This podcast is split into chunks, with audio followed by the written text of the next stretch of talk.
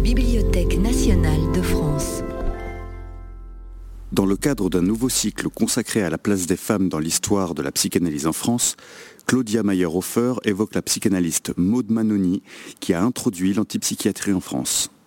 Bonsoir à toutes et à tous. Bienvenue à la Bibliothèque nationale de France pour la quatrième soirée du cycle de conférences consacrées aux figures féminines de la psychanalyse en France. Alors après Marie Bonaparte, après Françoise Dolto, nous poursuivons notre promenade dans le jardin compliqué de l'histoire de la psychanalyse en nous arrêtant ce soir à la figure de Maud Manoni. Nous abordons l'époque où, en France, la psychanalyse connaît une heure de gloire sous les auspices de Lacan, heure de gloire qui, comme toujours, n'est pas indemne de rupture, d'opposition, de dogmatisme et de fureur. De cette époque, en gros, les années 60 à 80, Maud Manoni est à la fois l'incarnation et la contestatrice. Incarnation par son rapport de fidélité personnelle et théorique à Lacan, qui est son analyste, contestation par le rôle qu'elle joue dans la diffusion de la psychanalyse anglaise, de Winnicott, de sa conception du self en France. Rien n'illustre autant la position de Manoni dans le champ psychanalytique et dans son histoire que L'enfant arriéré et sa mère en 1964, qui est à la fois le premier titre théoriquement très lacanien de la collection Champ freudien au seuil, et l'inauguration d'un style d'intervention où la révolte se mêle à la rigueur théorique. Fidèle au freudisme et opposition de Lacan, dont on a dit un peu grossièrement qu'elle en offrait un visage humain, elle adopte une position assez mesurée sur l'antipsychiatrie en refusant de supprimer l'asile ou la notion de maladie mentale. Même chose du côté des institutions psychanalytiques. Maud Manoni s'est trouvée dans une position ambivalente, à la fois membre fondatrice de l'École française de Paris et membre de l'IPA jusqu'à sa mort. Cette ambivalence ou ce décalage n'ont pas manqué souvent d'agacer les institutions, d'autant plus que les engagements de Maud Manoni sont multiples des colonialistes signataires du manifeste des 121 sur le droit à l'insoumission dans la guerre d'Algérie en 1960, ouvrière du rapprochement de l'antipsychiatrie anglaise et du lacanisme français, avec le colloque parisien sur les psychoses en 1967, et enfin militante d'une institution ouverte et éclatée, où se mêlent thérapie et stage à l'extérieur, période de présence et période d'absence, le dedans et le dehors. Cette institution, c'est l'école expérimentale de Bonneuil-sur-Marne, conçu pour les enfants et les adolescents en grande détresse psychique. Mondialement connu, Bonneuil, Bonneuil vaut à Manoni une réputation euh, extraordinaire et fait d'elle, sinon une chef d'école, du moins une inspiratrice pour les générations de psychanalystes et de professionnels œuvrant dans les années 80-90. Ce souci de la transmission justifie la création avec Octave Manoni et Patrick Guillaumard du Centre de formation et de recherche psychanalytique, puis en 1995 d'Espace analytique, qui demeure aujourd'hui encore un lieu incontournable et assez écuménique de formation et de diffusion de la psychanalyse à Paris. Pour évoquer cette figure à la fois centrale et marginale de la psychanalyse en France, la Bibliothèque nationale de France a l'honneur et le plaisir de recevoir Claudia Mayer-Refer. Claudia Mayer-Refer, vous êtes professeure en sciences de l'éducation à l'Université protestante de Darmstadt, en Allemagne. Vous travaillez sur les rapports entre psychanalyse et pédagogie et actuellement sur Henri Vallon. Euh, les discours psychanalytiques, entre autres les discours psychanalytiques français, Dolto, Lacan, Manoni, euh, Lussuri Garel, euh, occupent une place importante dans vos travaux. Et vous avez connu Maud Manoni à Bonneuil dans les années 1990. Et votre thèse de doctorat, donc, a été, qui a été publiée en, en 2016 chez Lehmanns, en allemand, est à ce jour donc la seule monographie consacrée intégralement à la vie et surtout à l'œuvre intellectuelle et institutionnelle de Maud Manoni. Euh, voilà, je donne juste le titre de, votre, thèse, hein, Spielraum einer Sprache der Nicht-Segregation, donc qui n'est pas traduit en français, avis aux amateurs peut-être. Votre conférence de ce soir s'intitule Maud Manoni, la psychanalyse, l'institution et les marges. Merci. Merci je tiens tout d'abord à vous remercier, Monsieur Japonneau, pour cette invitation à venir donner une conférence. C'est un honneur de pouvoir prendre la parole autour de Manoni et certainement quelle est sa place dans ces cycles autour des figures féminines de la psychanalyse française, en France. Votre choix s'est certainement porté sur moi en raison de la thèse que j'ai écrite sur l'œuvre de Manoni.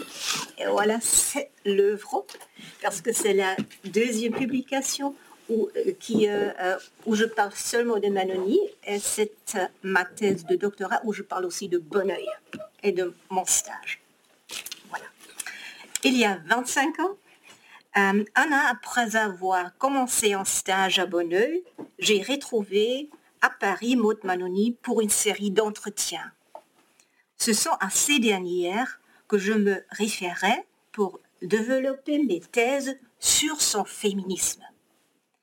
Je me sers de ces sources parce qu'au final, c'est cela qu'elle tenait à me dire. Le premier entretien a eu lieu le 8 mai et le seconde le 15 mai 1997 à Jacques Foy au domicile de Maud Manoni rue de Ferdinand Puissant à Paris. À noter, dans le deuxième livre que j'ai consacré à Maud Manoni, voilà, les entretiens ont été publiés en allemand. Il n'existe de, fait pas de euh, retranscription à ce jour en français. Par ailleurs, je me référais aux publications de Maud Manoni auxquelles j'ai eu accès jusqu'en 1998 année de sa mort. Son dernier livre, intitulé Elles ne, savent pas ce qu'elles disent, a été publié cette année-là. Maud Manoni le 23 octobre 1923 à Cortic, en Belgique, sous le nom de Magdalena van der Spel. Elle fonde l'école expérimentale de Bonneuil en 1969 euh, avec Robert Lefort et un couple d'amis. Spécialiste de la recherche clinique en psychanalyse, elle étudie les maladies mentales des enfants telles que la débilité, l'autisme et la psychose. Elle publie et organise des conférences. Elle fonde en 1994 l'espace analytique institut de formation pour psychanalystes qu'elle préside jusqu'à sa mort. C'est par une citation de Maud Manoni que je voudrais commencer à approcher son savoir particulier en lançant sur le féminisme de cette pensée. Je cite Tout savoir est en fait politique et n'est de sens que comme instrument de lutte. Mais dans notre système académique, tout se trouve mis en place pour annuler toute vérité présente dans le discours. L'incontrôlable se trouve contrôlé et maîtrisé. Le discours demeure figé dans une prolifération à laquelle le sens athée a été ravi. Je souhaite développer avec vous aujourd'hui le savoir particulier qui a permis à Maud Manoni d'émerger et comment cela a été structurant d'une pensée qui peut aujourd'hui être considérée comme féministe. À travers de nombreux éléments issus de sa vie et de son œuvre, je voudrais d'une part valoriser sa personne et d'autre part tenter de saisir cette dynamique féministe. Pour aller droit au but, je pense que la polarisation de l'intérieur et de l'extérieur est une, est une formation psychique qui présente le concept du féminin dans la modernité comme un défi à la subjectivation des femmes.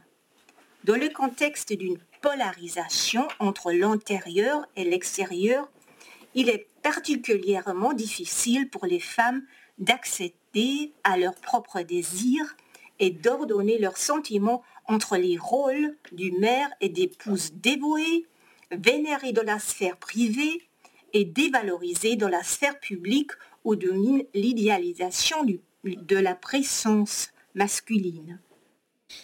Maud a dû se battre contre l'interprétation de de son travail comme étant un acte humanitaire, alors que c'est une contribution importante pour la recherche clinique psychanalytique. ce n'est pas l'absence de mère dévouée ou maternante qui rend difficile l'accès à son propre désir, mais en dialogue de personne à personne avec ses joies et ses peurs. C'est à partir de là qu'émerge sa propre histoire de vie avec une place pour la créativité et l'imagination. J'aborderai tout à l'heure ce thème à partir de la réception de sa soutenance de thèse. Dans son analyse de la vie et de l'œuvre de Virginia Woolf, Maud Manoni présente la dynamique suivante. Lorsque le jeu et le contre-jeu, avec une personne d'encadrement suffisamment bonne, ont fait défaut, l'intérieur et l'extérieur se détachent l'un de l'autre. Une polarisation des capacités psychiques apparaît et il n'est alors plus possible de maintenir une dimension créative entre les impulsions antérieures aimantes et destructrices et les influences de l'extérieur menaçantes et apaisantes. Le désespoir qui s'installe peut devenir trop grande pour une seule personne. Dans sa vie propre, Manoni élabore à partir de l'expérience belge une réflexion sur ce concept qui servira par la suite à sa recherche psychanalytique. Cette expérience belge, comme elle qualifie sa période d'études de stage Bruxelles, dans sa biographie intitulée Ce qui manque à la vérité pour être dite et dont les entretiens sera la première chose que je présenterai. Sa biographie était publiée en 1988. Manoni relève le double défi de remettre en question d'un côté les attributs sociopolitiques du statut de femme et de l'autre les institutions comme instrument idéal de ségrégation entre les personnes raisonnables et les personnes déraisonnables. Ce sont des niveaux différents que je, ne veux pas décrire comme équivalents, mais restent deux dynamiques importantes dans ces écrits théoriques pour guider ces concepts.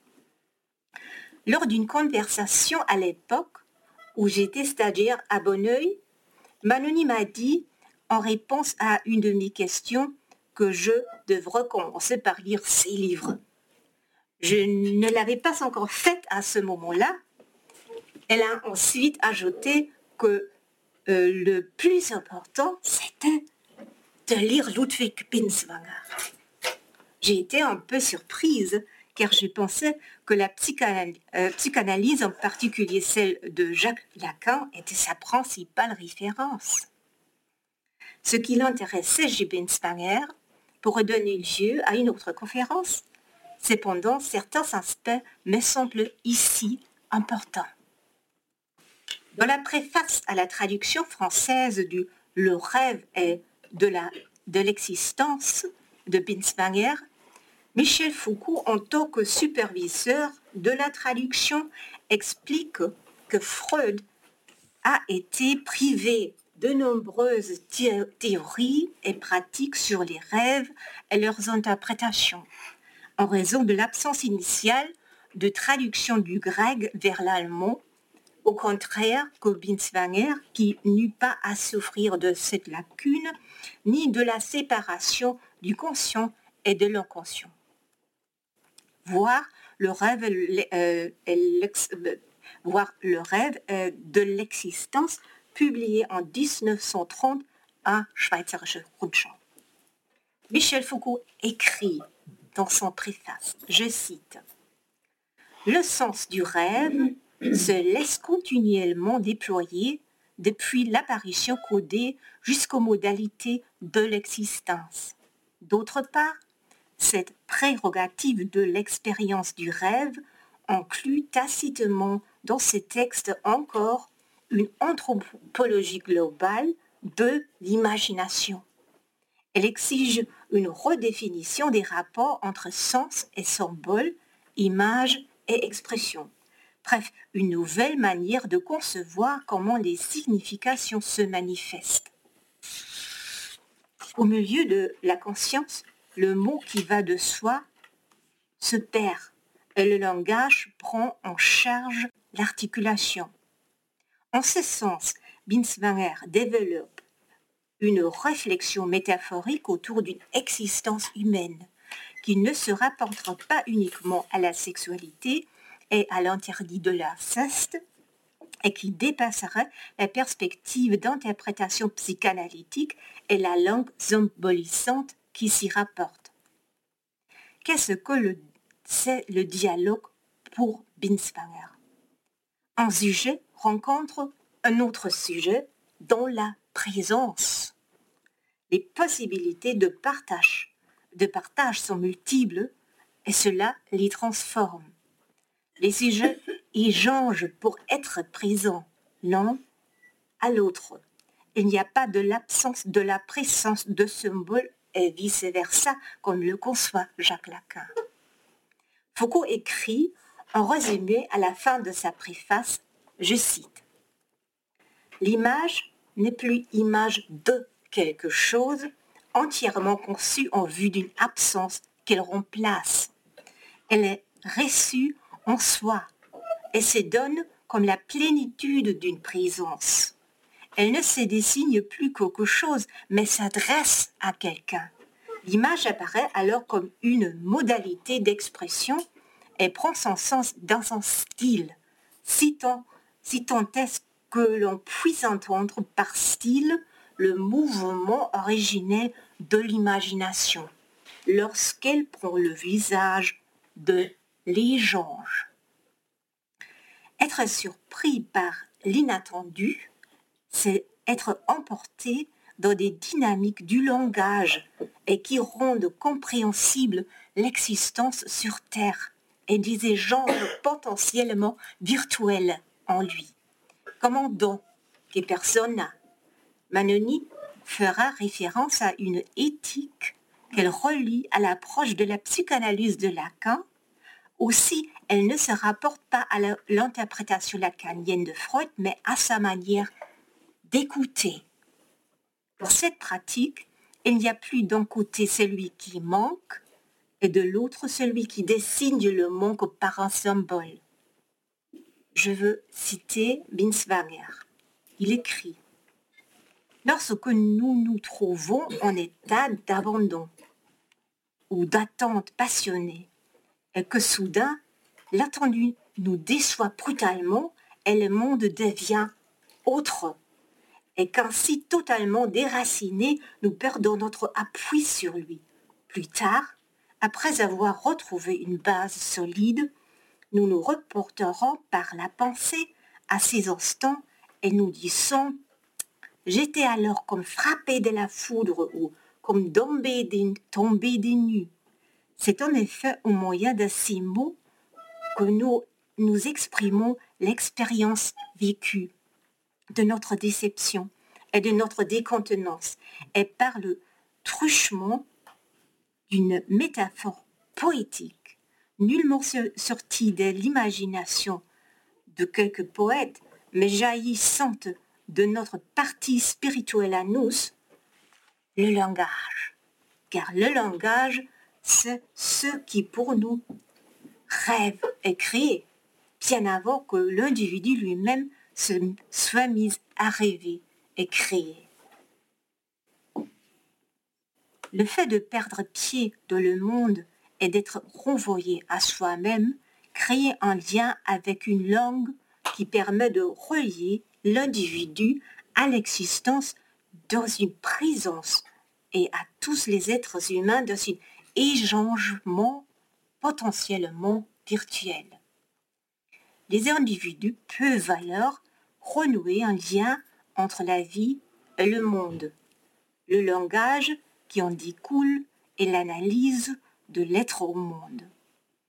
Les images qui surgissent du sens de rêve renvoient à l'avenir. le langage est un poids de référence important pour Manoni. Mais ce ne pourrait pas la langue unique et prédominante, ni la langue de la science, de l'idéalité et de l'universalité qui l'intéresse. La recherche d'un échange non pas linguistique, mais d'un mot qui maintient le lien, représente à mon avis le mieux la dynamique de son savoir. En ce qui concerne la recherche biographique, j'ai trop facilement fait le lien dans mes travaux antérieurs entre la première partie de sa vie en Inde et l'école expérimentale de Bonheur. Issu de la bourgeoisie, Motmanoni a passé son enfance à Sri Lanka. Son père y travaillait comme consul général des Pays-Bas. La famille dut précipitamment quitter le pays au moment de la guerre civile et Motmanoni fut envoyée chez son grand-père aux Pays-Bas. Là-bas, elle perdit ses langues, l'anglais et l'hindi, ainsi que le lien culturel et affectif qu'elle avait établi avec sa nourrice indienne. L'autre traumatisme devait suivre à la suite de changements de lieu de, langue, si bien que Manoni passa une période sans langue. Elle a appelé cela d'une période d'anesthésie affective et les années qui suivent les années sombres. C'est plutôt entre 6 et 11 ans, comme elle le confiait dans l'entretien, qu'elle expérimenta cet état. Qu'est-ce qui provoque ces changements? Dans l'entretien, elle poursuit, je cite, c'était à 11 ans que je suis venue en Belgique et qu'il y a eu les bonnes sœurs, les dames des Sion, qui ont été pour moi une ouverture parce que c'est une congrégation du religieuse très émancipée. Les religieuses étaient également ouvertes à de nombreuses cultures, Manoni ajoute. C'est là qu'elle alla à l'école et qu'elle comprit qu'il y a d'autres voies possibles pour les femmes. C'est ici, en Belgique, que Manoni contourna, contourna le chemin tout tracé auquel une jeune fille de famille bourgeoise était destinée, c'est-à-dire être bonne à marier. C'est ici, en Belgique aussi, que Manoni commença pendant la Seconde Guerre mondiale des études de criminologie. Maud avait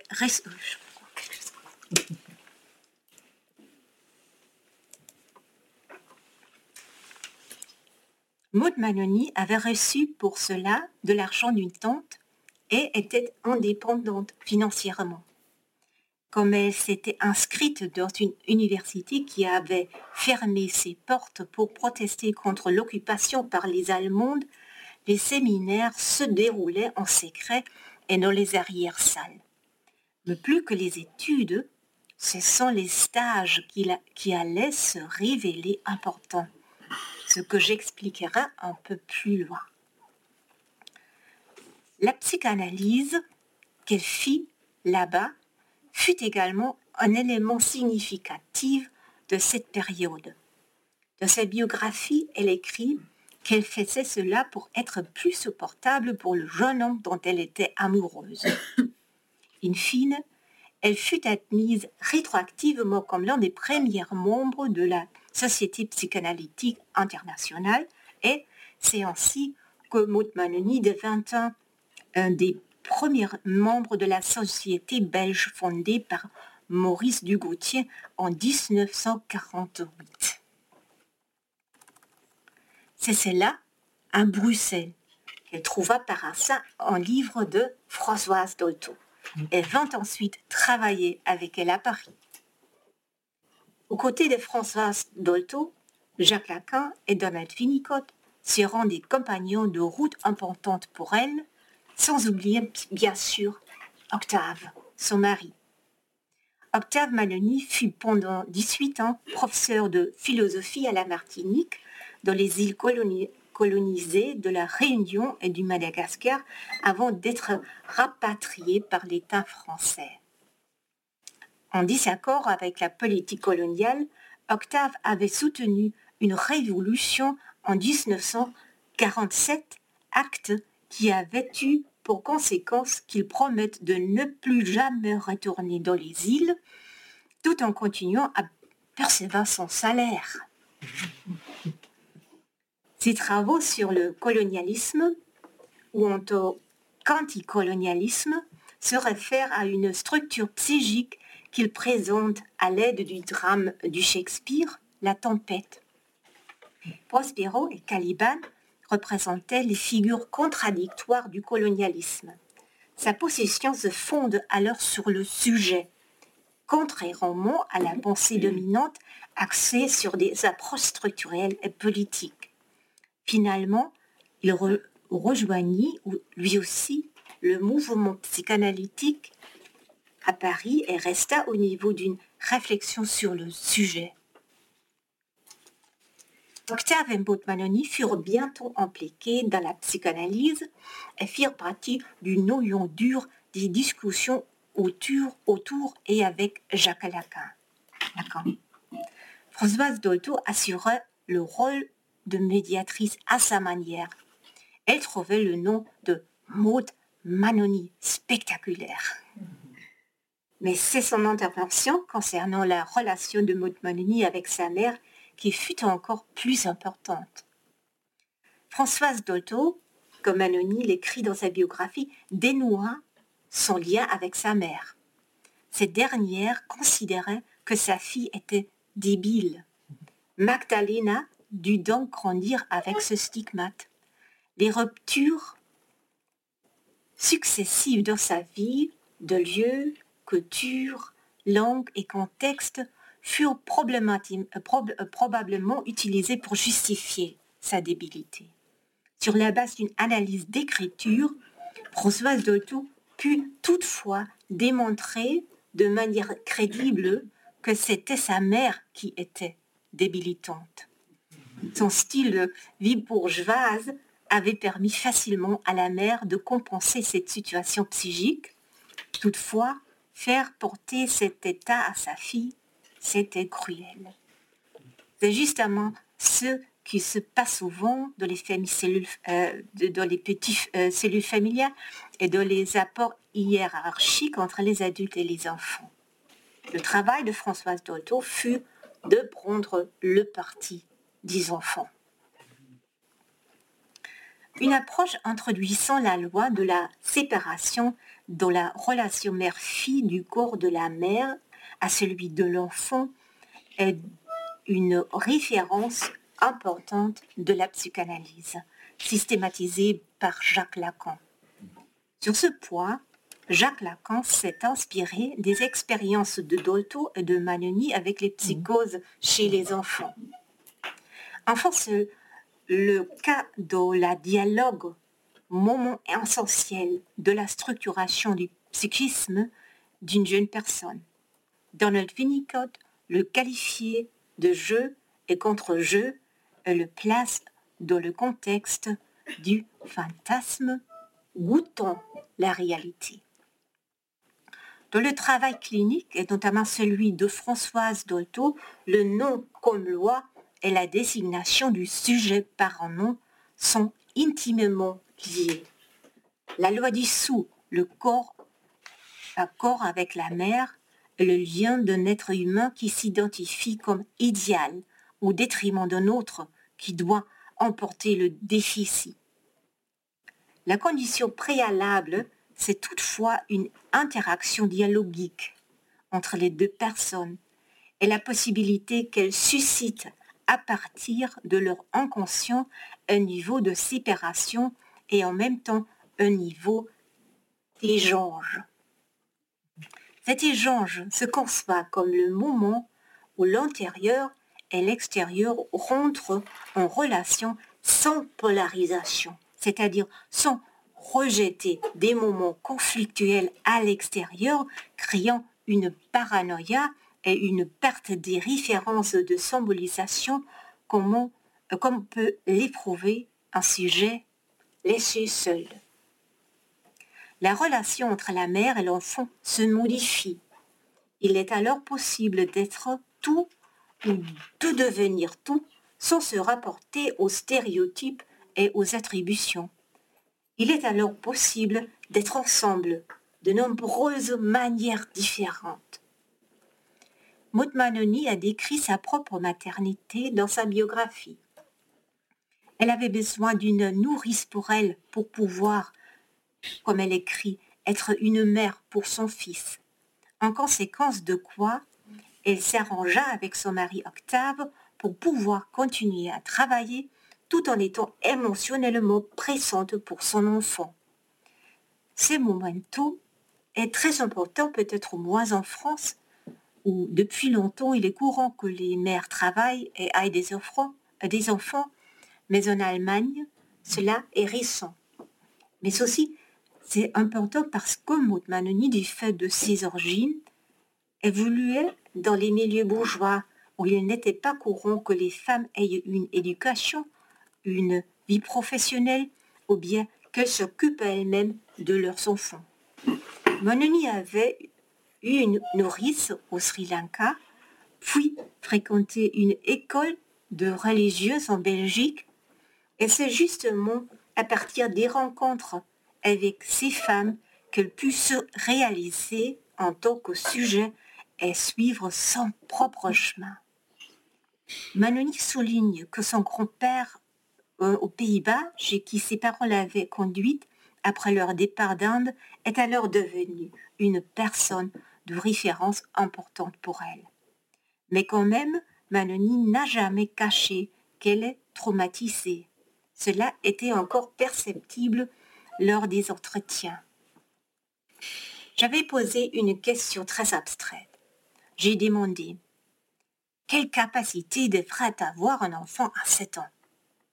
Manoni me répondit qu'elle ne le sait pas, car à cette époque, elle était anesthésiée et elle me parlait de ses années sombres. Je voudrais maintenant retracer le chemin qui mène à sa propre vie, le chemin que chaque individu, doit trouver, même avec du soutien, même après son traumatisme. Quel est donc le savoir particulier de Maud Manoni en tant que chercheuse clinique? Et qu'est-ce qu'il faut y voir comme étant féministe? Je tiens à préciser que je procède avec prudence et que je me retiens de trop forcer l'interprétation.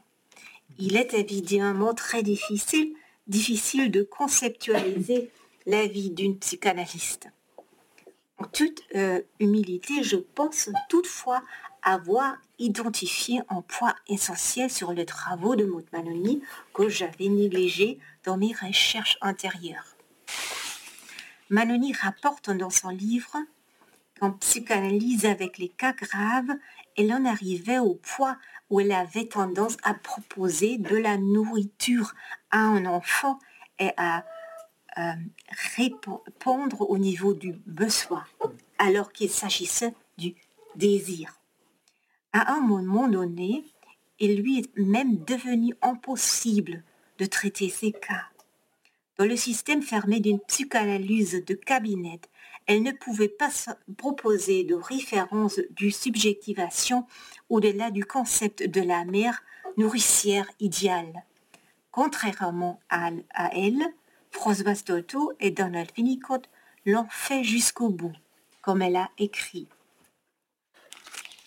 La création de l'école expérimentale de Bonneuil lui permit un autre niveau d'échange avec des jeunes en difficulté. Ce niveau fait suite à ses premières expériences à Bruxelles. Il s'agit bien d'un niveau d'échange et non pas d'une suite exactement d'événements ou de connaissances reproductibles ni de la mise en œuvre d'un savoir universel. Un niveau de réflexion émerge qui peut renvoyer à une dynamique et des processus ouverts et imprévus. On ne se réfère pas à un savoir dont on peut détruire un protocole d'action. C'est à Bruxelles qu'elle prend a posteriori, posteriori conscience de la dynamique entre l'intérieur et l'extérieur. La description de cette dynamique fait également suite à ces descriptions de bon oeil.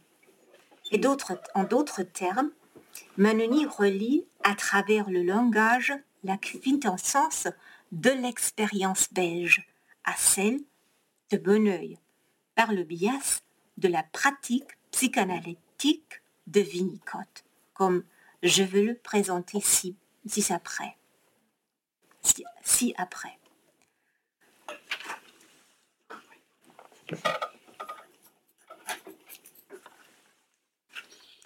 Je reviens donc à la période en Belgique, pendant la Seconde Guerre mondiale, plus précisément entre 1940 et 1944, ce que Manoni a appelé l'expérience belge.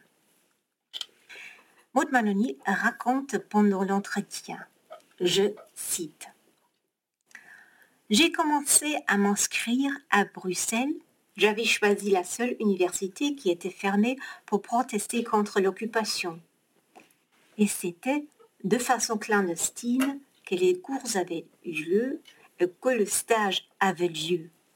Et c'est donc en période de guerre guerre que j'ai connu à la fois l'hôpital Le Brugman à Bruxelles, où on m'a laissé véritablement libre de faire ce que j'ai envie de faire, d'amener les malades au café et finalement de les sortir de l'hôpital. Et puis ensuite, j'avais été formée pour la présentation des malades du professeur, de lui amener les paranoïaques de service, les schizophrènes, il fallait faire la différence et pas confondre les deux. Manoni ajoute. Je continue à citer.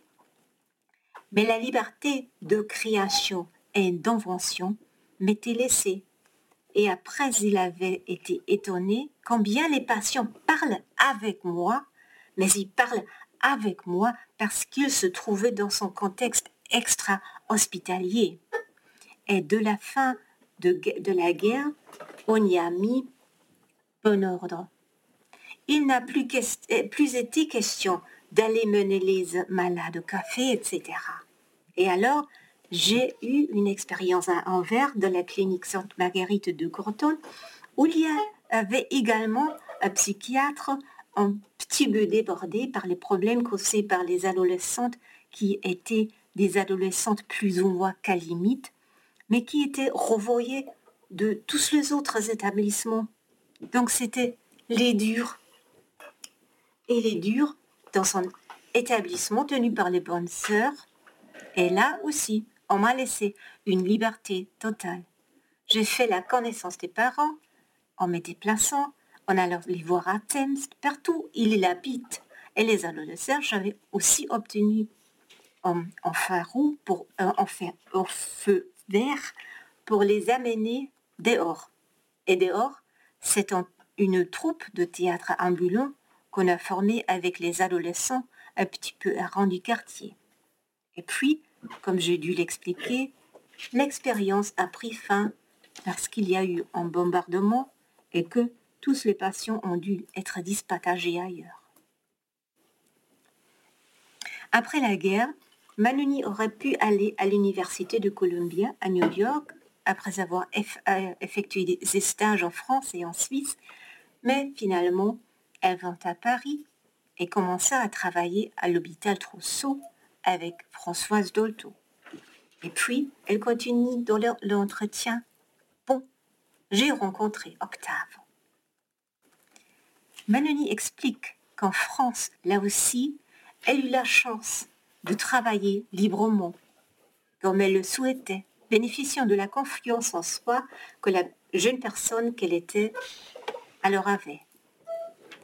Rétrospectivement, elle constate, je cite, Ce qui est étonnant de l'expérience belge, c'est que dès que la guerre a été terminée, il y a eu une remise en ordre dans les institutions, comme si l'invention n'était plus possible comme ce que la terreur était à l'extérieur et l'intérieur pour se donner un peu d'air. C'est où l'invention euh, était possible. Cette possibilité d'invention à l'intérieur d'une institution se trouvait là où à l'extérieur se concentrait la menace à laquelle il fallait échapper.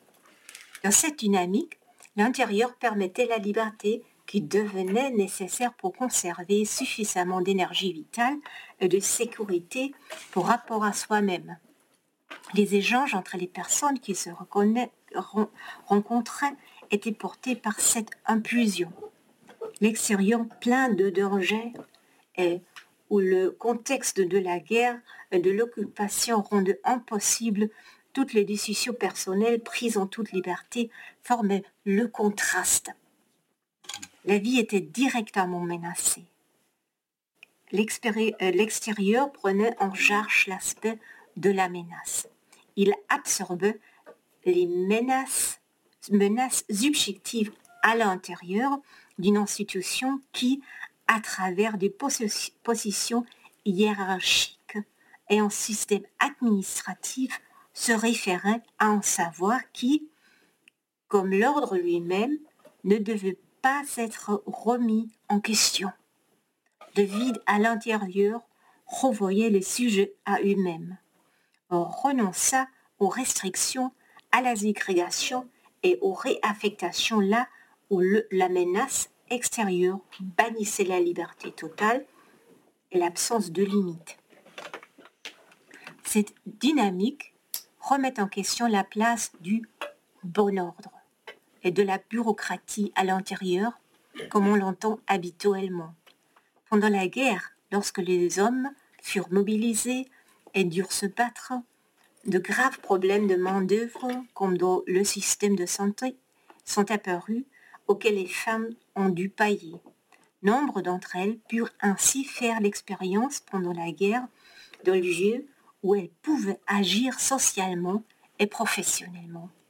Mais ce n'est toutefois pas cet aspect du savoir de Manoni que je voudrais souligner comme ayant d'une dimension féministe.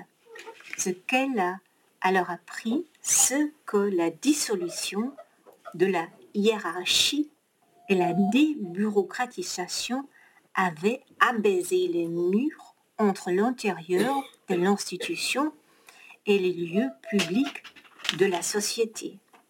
Le fossé entre d'une part l'institutionnalisation et l'organisation de la maladie mentale et d'autre part la vie de tous les autres s'était réduite.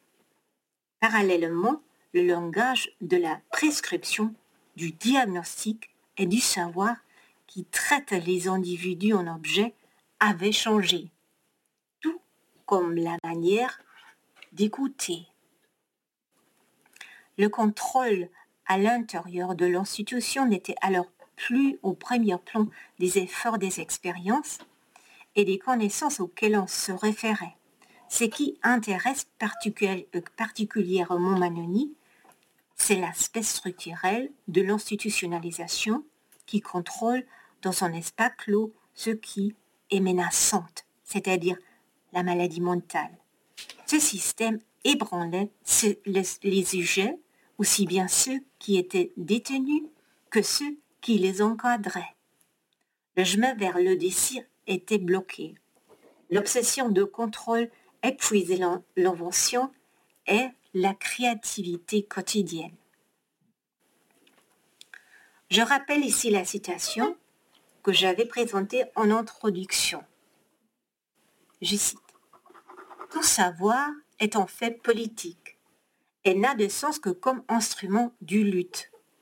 Mais dans notre système académique, tout se trouve mis en place pour annuler toute vérité pressante dans le discours. L'incontrôlable se trouve contrôlé et maîtrisé. Le discours demeure figé dans une prolifération à laquelle le sens a été ravi. Permettre à l'enfant d'accéder au désir et modifier une structure organisationnelle où il est question de jeunes gens est une révolution dans cette société, car il s'agit d'écouter un enfant, comment peut-on résumer l'expérience belge et quel rapport existe-t-il entre cette expérience et l'ouverture d'une brèche dans la vie d'un enfant? La débureaucratisation et l'abolition des hiérarchies ont entraîné une perte de contrôle donnant naissance à un nouveau savoir. Au lieu de rester au stade de la présentation de malades dont les vies étaient censées correspondre à des pathologies cliniques, Maud Manoni pu, comme elle le décrit, échanger avec les personnes admises comme pensionnaires d'hôpitaux psychiatriques et ainsi mieux saisir les dynamiques particulières de différentes charges psychiques telles que la schizophrénie et la paranoïa. Parler avec les personnes de sujet à sujet, même si elles sont qualifiées de folles, est le propre du savoir de Maud Manoni. Mais surtout, elle a prouvé qu'il était possible d'engager un dialogue avec les gens sur leur situation, d'établir une relation de confiance avec eux, d'être vu public à leur côté et d'imposer la folie dans l'espace public. Manuni s'est en particulier entretenu avec les, jeunes, notamment sur la manière dont ils se sont, sont, sentaient, la manière que les gens se sentaient dans les institutions et sur les traitements.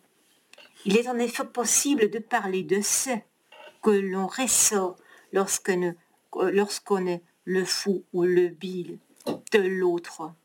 Tout dépend du contexte de l'écoute.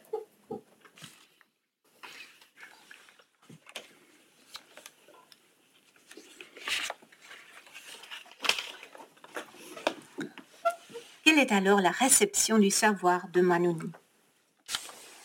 Maud Manoni a développé la thèse selon laquelle l'isolement des jeunes en difficulté psychique ainsi que leur soumission à un ordre institutionnalisé et la pratique du diagnostic est un usage politique des connaissances dont le seul but d'établir l'ordre et de revendiquer une position de contrôle.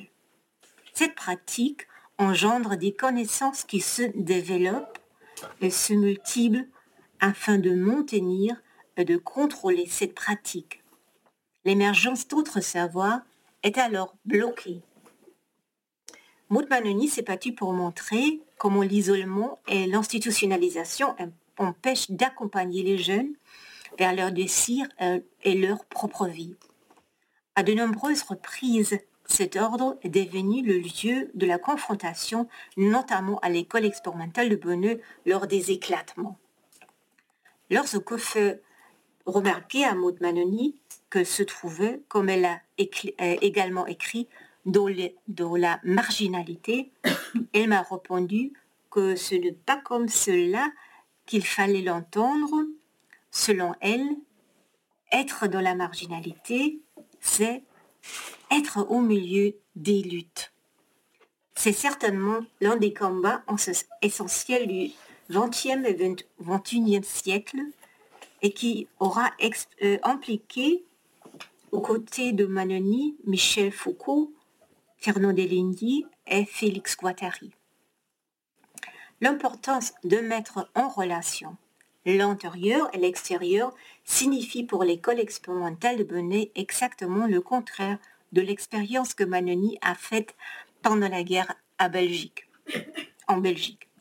Ce concept n'est pas simpliste la polarisation dans bon intérieur et dans mauvais extérieur demande à être travaillée aussi et peut-être surtout là où l'expérience de la guerre a rendu l'extérieur menaçante et imprévisible et l'intérieur bon, libéré de la menace que faisait porter le bon ordre sur les désirs.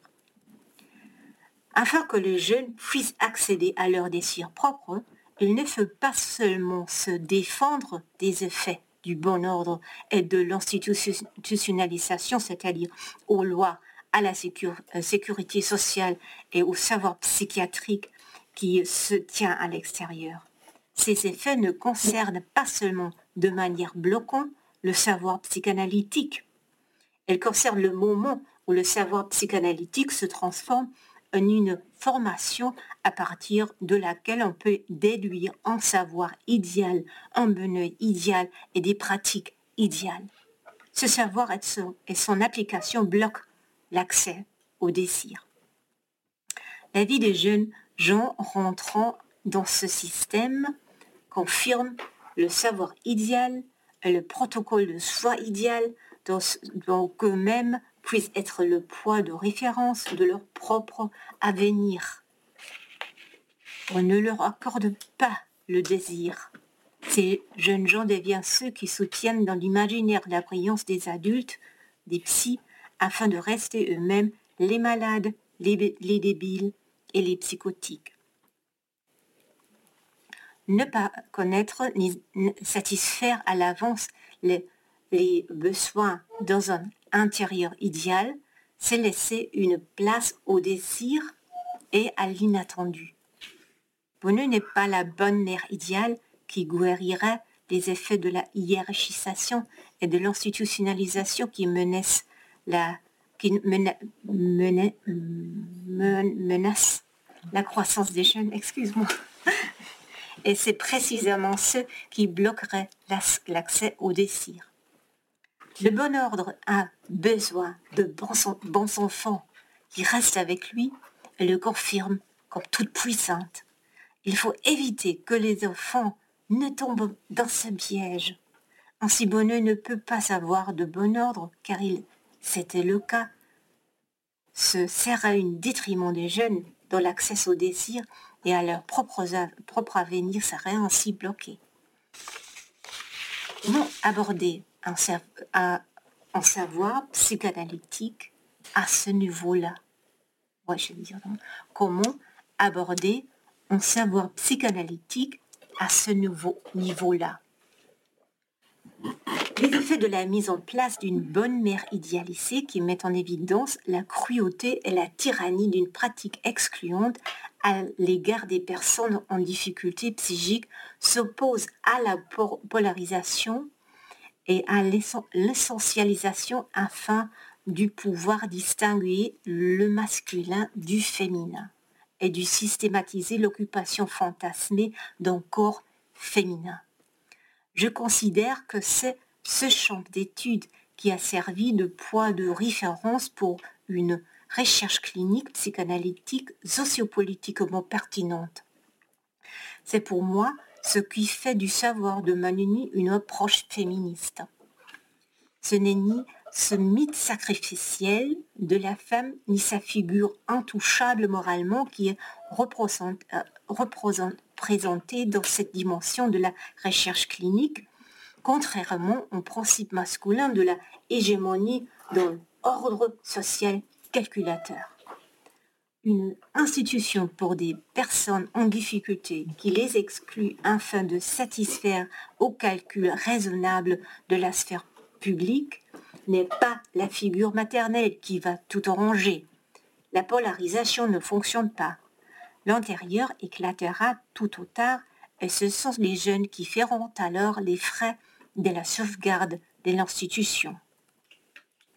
Un dispositif comme bonheur n'est pas le pendant et la contrepartie exclue d'un mode de pensée ontologiquement pensé et d'une organisation des pratiques sociales à partir de normes soutenues par la majorité dominante afin de s'en protéger. Une telle conception bloquerait non seulement les, non seulement les jeunes en difficulté de l'accès de leurs propres désirs, mais aussi la recherche concernant leurs difficultés et leurs souffrances. Manoni remet en question le fait que son travail, en particulier avec les enfants autistes, serait une pratique muette. Le fait d'opposer une pratique muette au langage du diagnostic constitue une dichotomie que Manoni a su résoudre par sa recherche clinique. que des jeunes soient conscients de leur situation dans les institutions, qu'ils font face à un maître tyrannique qui les contrôle par son savoir et par sa position hiérarchique et qu'ils le disent avec leurs mots et leur langage, Manuni peut l'accepter et les écouter avec son savoir et ses recherches particulières. Elle n'a pas besoin de se défendre, d'être un maître tyrannique, de se protéger euh, sous un savoir universel et transmissible. Il est clair ici cela n'a pas facilité la réception de son travail. Quelle est sa méthodologie de sa recherche donc? Son écoute la relie à une réalité ouverte dans laquelle l'imprévu a sa place. Lors des entretiens, nous avons évoqué un concept de Françoise Dolto. L'imprévu, explique Maud Manoni, signifie que l'inconscient autorise lui-même la vérité qu'il veut accepter. Nous nous trouvons donc, donc déjà ici dans le contexte de l'interprétation psychanalytique Selon Manoni, il ne s'agit pas d'une interprétation souveraine de la part de sujets connaissantes et puissantes. L'interprétation psychanalytique qui intéresse Manoni est conçue éthiquement comme les sujets et l'autre sujet sont en échange don, don, don, le don, que personne ne possède en tant que propriété elle n'est pas conçue de manière abstraite, comme l'a fait à la fin Jacques Lacan, et qui suscite toujours une fascination, notamment chez les psychanalystes d'inspiration philosophique. Pourtant, c'est précisément ce poids de référence éthique important pour Manoni qu'elle reconnaît chez Lacan. Maintenir une recherche clinique en marge, qui permettait d'écouter et l'imprévu devait occuper Maud Manoni jusqu'au bout. En tant que directrice de l'Institut de formation des psychanalystes appelé Espace analytique, elle dut, comme elle me l'expliquait dans l'interview de 1997, supporter un clivage. Après la mort de Lacan, elle dirigea jusqu'à la mort de son mari en 1989 un institut avec un jeune collègue et Octave. Mais une scission se produit ici, quand elle voulut maintenir un groupe de chercheurs cliniques au sein de l'institut. Ce devait être un groupe militant, comme elle l'appelait, c'est-à-dire dans le sens où il fallait une attitude combative pour structurer la psychanalyse, non pas comme une recherche sur le sujet, mais comme une relation affective qui mettait au premier plan les genres de sujet à sujet dans le sens du transfert et du contre-transfert. Ici, nous pourrions à nouveau parler de Binspanger. Manoni a trouvé des références pour pouvoir exprimer sur cet aspect comme je l'ai dit, j'ai Jacques Lacan. Mais il ne s'agit pas des références habituelles comme le nœud borroméen ou la bande de Möbius. Ces dynamiques sont importantes à considérer lorsqu'il s'agit de réfléchir à la manière dont on peut recevoir l'œuvre de Manoni et la présenter scientifiquement. Le fait que Bonheur ne soit pas la mise en œuvre de la théorie de Lacan est en effet clairement lisible dans ses livres, en particulier dans ceux sur Bonnet écrits avec ses collaborateurs. Dans cette approche à laquelle je me confronte à présenter pour décrire le féminisme de Maud Manoni, j'ai euh, reconnu d'autres dynamiques que je n'avais pas encore prises en compte dans ma thèse, comme je l'ai déjà c'est l'expérience belge et la dynamique de l'intérieur et de l'extérieur qui pourrait avoir une signification importante. Quel concept éthique peut-on tirer du savoir particulier de Maud Manoni Ou au contraire, quel savoir particulier peut-on tirer du concept éthique de Maud Manoni. Le savoir que Maud Manoni associe à une éthique fait apparaître la loi comme un don. Ce n'est pas qu'alors que les gens se reconnectent entre eux et se laissent changer. C'est une autre situation que le bonheur d'une institution. Les dons, c'est une autre situation que le bonheur d'une institution. Le fait que la subjectivation soit un processus et qu'elle soit liée à la transformation constante d'un savoir remet en question l'opinion établie selon laquelle existerait une forme et une tradition définie qui assurerait l'ordre de la vie en commun. Par rapport au savoir et au mode de pensée dominante de la modernité, il en résulte une dynamique qui implique une transformation virtuellement infinie du savoir et de la subjectivité. Dans le temps et l'autre, Emmanuel Lévinas décrit la féminité comme étant le prototype d'une altérité. Cette altérité ne peut justement pas s'être saisie par le mode de pensée de la modernité et la conception d'un savoir universel d'une vérité hors du temps. Mais le fait que la féminité, parce qu'elle n'est pas le sujet masculin idéal, doive représenter cet espace vide de ce qui ne peut pas être exprimé dans la langue. Mérite la temporalisation de l'existence par opposition, opposition à une formation universalisée de la subjectivité implique de concevoir le langage et la parole de une même dynamique. L'analyse des Dasein de Binswanger peut se rattacher à cela. Elle ne remet pas uniquement en question l'hégémonie de la modernité. Binswanger s'intéresse plus à l'ouverture du langage vers une existence et moi à la conceptualisation d'une subjectivité ou à la fissure dans son sujet. C'est plutôt la répétition dans les images qu'il rejette. Quelles nouvelles affirmations apparaissent et comment le sujet reconnecte-t-il à l'existence et à la langue?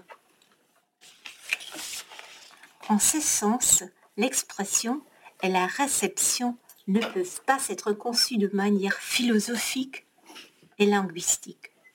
Dans l'œuvre de Manoni, comme dans celle de Fernand Deligny, Michel Foucault, Félix Guattari et Gilles Deleuze, l'expression et la réception sont à saisir politiquement. Un langage qui ordonne, contrôle et conceptualise se dissout à partir des marges de la société pour être emporté par la parole libre. En approfondissant cet aspect de l'œuvre de Manoni, ce qui est conceptualisé comme objet d'une recherche clinique, la psychose, la débilité et l'autisme devient le discours de ceux qui expriment la douleur de leurs difficultés psychiques liées à la souffrance de l'institutionnalisation. L'individualisation de l'aliénation de l'institution fermée, tout comme l'individualisation des difficultés psychiques personnelles, atteignent le genre du politique.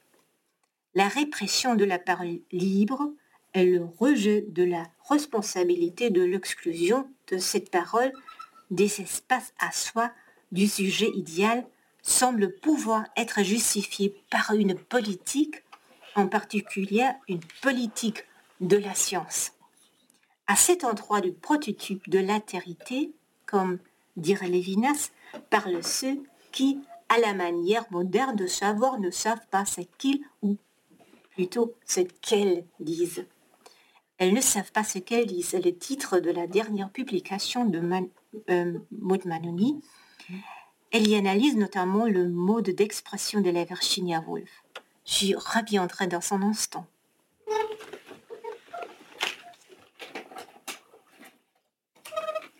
C'est seulement la moitié maintenant. Ah, seulement la moitié. Alors il va falloir résumer en deux minutes. Oui, je, veux parler de, Virginia Woolf. Eh bien, parlez de Virginia Oui. Je parle très lentement. Excuse-moi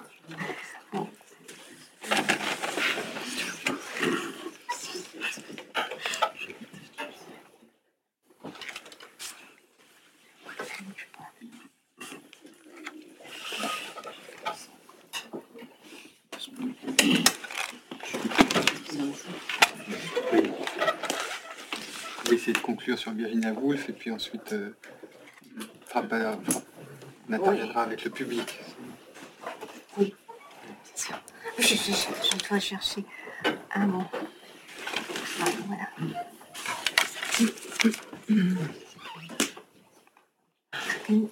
Combien de minutes? 5 minutes maximum. Ah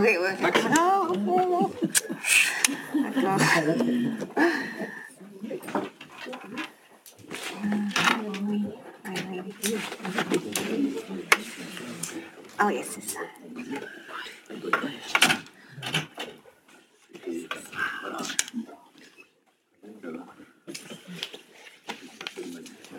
Oui, oui, je suis, je suis. Je trouvais une, une, situation que je rentre situation. Oui. On aux questions avec le public. On, fait pas, on fait parler, on fait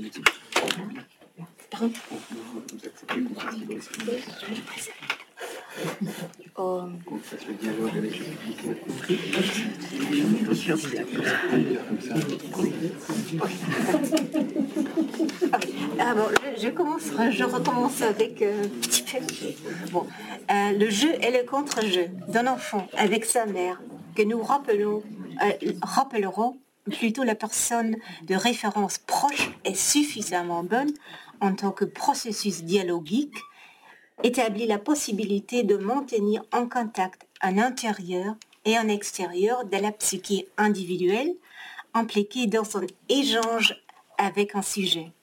Ce n'est donc pas une pratique muette, c'est ce, ne pas un corps féminin muette qui se sacrifie et qui produit un intérieur qui, grâce à bon ordre, tient ensemble un chaos d'affect d'amour, de haine ou de toutes autres nuances. Ce n'est pas la mère idéale, posée comme toute puissante, mais la mère suffisamment bonne que Winnicott décrit ici comme figure conceptualisée et personne de référence du jeu dialogique. Manoni écrit, je cite, Paradoxalement, c'est un homme, Winnicott, identifié à une mère suffisamment bonne qui a su le mieux tirer parti de cette nécessaire suspension de la réalité en privilégiant un espace de jeu entre le subjectif et l'objectif. Espace qui n'est pas sans évoquer la dialectique de jeu et de contre-jeu qui a lieu entre le bébé et sa mère.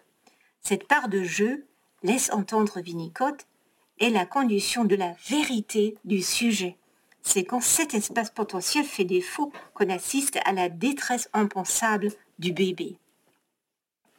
Ce désespoir, comme le soulignait Ramanoni, causait une très grande douleur à Virginia Woolf.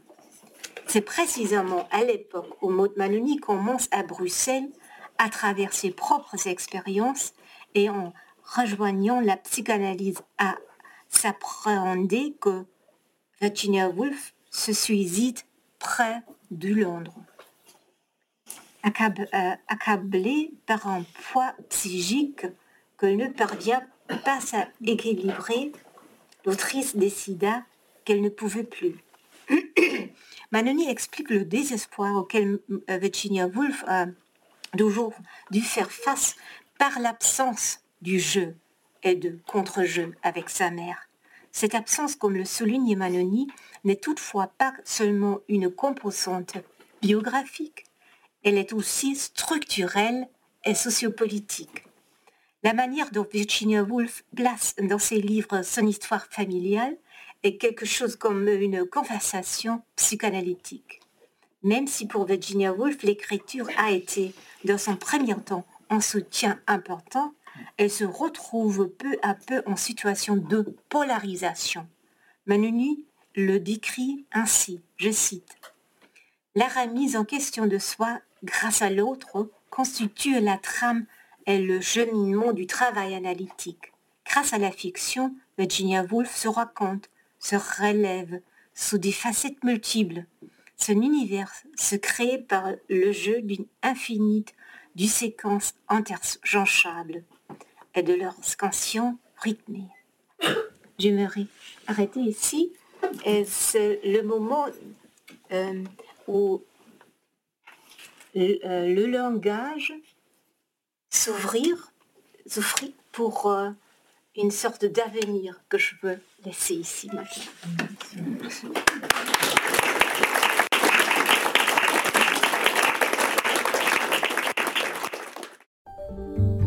Venez d'écouter un podcast de la Bibliothèque nationale de France. Retrouvez les conférences, rencontres et créations de la BNF sur toutes les plateformes de podcast ainsi que sur le site bnf.fr.